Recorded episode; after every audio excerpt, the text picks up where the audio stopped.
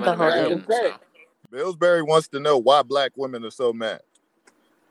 why are I they so angry? Because I noticed that down because I'm a white man, you know, and I'm walking down the street. I'm like, why are all these black women so mad all of the time? I don't even talk to them at all, but they just seem mad to me because you know I'm a dick.